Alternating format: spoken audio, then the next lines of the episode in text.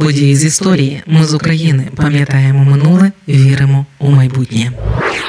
Чому 9 травня це аж ніяк не про закінчення Другої світової та не про капітуляцію Німеччини? Саме про це далі розповім у наступні кілька хвилин. З вами Оля Боровець і подкаст Події з історії. Тож до подій травня 1945-го. насправді не було одномоментної капітуляції німецької армії у 45-му, як то розповідали у радянських підручниках. До підписання акту про капітуляцію підвели смерть Гітлера та оголошення кількох німецьких підрозділів про їхні капітуляції. І насправді підписання було не одне. 26 квітня 1945-го союзні війська захопили три чверті Берліна. В цей час Гітлер перебував у двоярусному бункері на глибині близько 10 метрів під землею. З ним були його коханка Ева Браун, Геббельс з родиною, начальник генерального штабу Ганс Крепс, секретарі, ад'ютанти, охоронці. 27 квітня Гітлер наказав затопити тунелі метро, коли дізнався, що туди спустили опустилися радянські солдати. Це призвело до загибелі тисяч людей. Серед загиблих були не лише радянські солдати, а й поранені німецькі солдати та цивільні жінки і діти, які там перебували. 29 квітня Гітлер одружився з Євою Браун, але того ж дня, 29 квітня 45-го, капітулювала група армій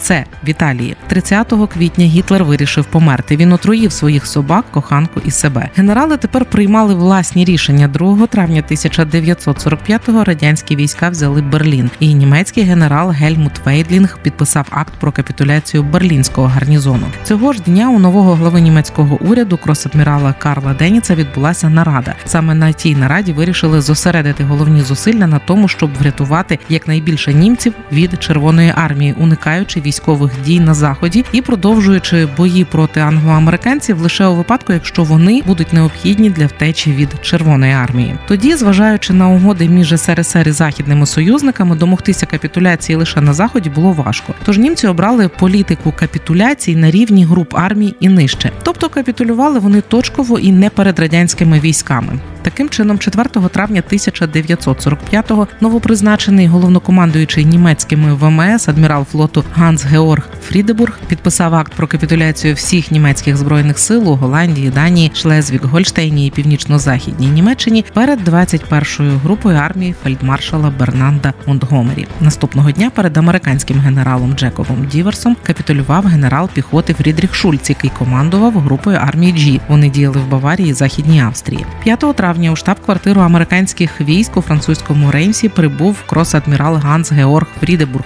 на переговори. З боку американців вести переговори призначили начальника штабу Волтера Сміта. Саме він відхилив німецьку пропозицію про капітуляцію лише на західному фронті і вимагав натомість повної капітуляції. Фрідебург не мав повноважень на такі дії, тож повинен був просити дозволу на цей крок у Карла Деніца, якого Гітлер призначив своїм наступником перед смертю. Деніц вважав умови капітуляції неприйнятними і послав до Реймса генерал-полковника Альфреда Йодля, який був категоричним противником повної капітуляції, тобто капітуляції на сході. Попри все, після тривалих переговорів німці 6 травня 45-го року дали згоду на беззастережну капітуляцію. Церемонію підписання призначили на другу 30 ночі. Акт про капітуляцію вступав в силу о 23 годині 01 хвилина 8 травня, тобто майже через дві доби після підписання. Канцлер Карл Деніц сподівався скористатися цим часом, щоб перемістити на захід якомога більше військ і біженців. 6 травня у штаб-квартиру американських військ викликали представників союзницьких командувань. Серед них були члени радянської місії генерал Суслопаров і полковник Зенькович, а також заступник начальника вищого штабу національної оборони Франції генерал Севес. А от командувач англо-американськими військами генерал Ейзенхауер, майбутній президент США, відмовився брати участь у церемонії підписання акту з протокольних міркувань. Справа у тому, що німецьку сторону представляв начальник штабу, а не головнокомандувач. Тож церемонія відбулася на рівні начальників штабів. Отже, увага, не 9 травня, а 7 травня 1945 року капітуляцію прийняли від англо-американської сторони генерал-лейтенант армії США, начальник головного штабу союзних експедиційних сил Уолтер Бедл Сміт від СРСР, представник ставки Верховного головнокомандування при командуванні союзників, генерал-майор Іван Сослупаров від Франції як свідок, заступник начальника штабу націоналістичної оборони Франції, бригадний генерал Франсуа Севес. Капітуляція нацистської Німеччини набула чинності 8 травня о 23.01. Знову наголошу, 8 травня, не 9 травня.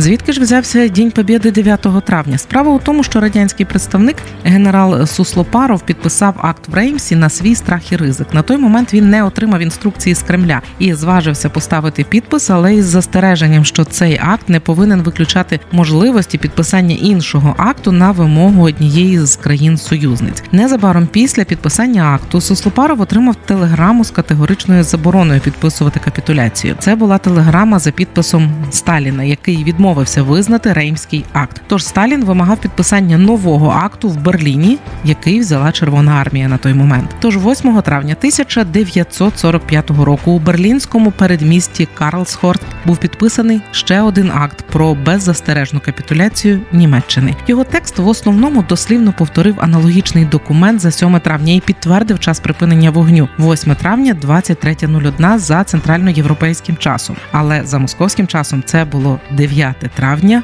перша година ночі. Документ за 8 травня насправді не мав жодного практичного значення, оскільки всі накази, виконання яких він вимагав, німецьке командування віддало ще 7 травня. В іншому разі віддати ці накази і довести їх до місць виконання довелося би за 17 хвилин, а це було фізично неможливо. І наостанок цікаве для роздумів: чи не з перших днів повномасштабного вторгнення Росії в Україну інтернетом блукають благородні заклики про примирення, прощення. Чула я і про те, що німці стали такими, якими вони є зараз, лише лише тому, що світ дав їм шанс і пробачив наступні покоління. Але є одне, але як каже один мій друг, аби бути прощеним, треба визнати провину і попросити пробачення. Це перше. Наступне важливе, хочу нагадати: у Другу світову радянський союз вступив спільно з Німеччиною, і у 1939-му за договором між фашистською Німеччиною та радянським союзом було розділено між ними Польщу.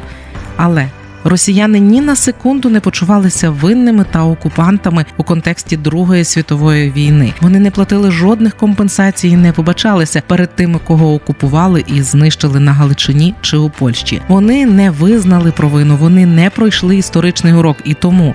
На генетичному рівні поколіннями вони впевнені у безкарності і вважають, що світ належить їм.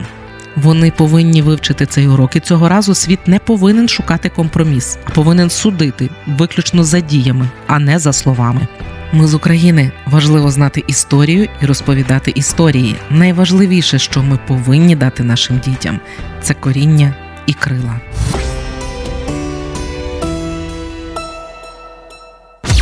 Ми з України. Ми працюємо для вас. Ми працюємо завдяки вам, наші слухачі. Радіо Ми з України фінансують саме слухачі добровільними внесками. Кожен з них наш спонсор. Приєднуйся до наших спонсорів. Тепер допомогти Радіо Ми з України ще простіше. Заходь на сайт Радіо Ми з України, тисни кнопку Підтримай нас і обирай найзручніший спосіб підтримки.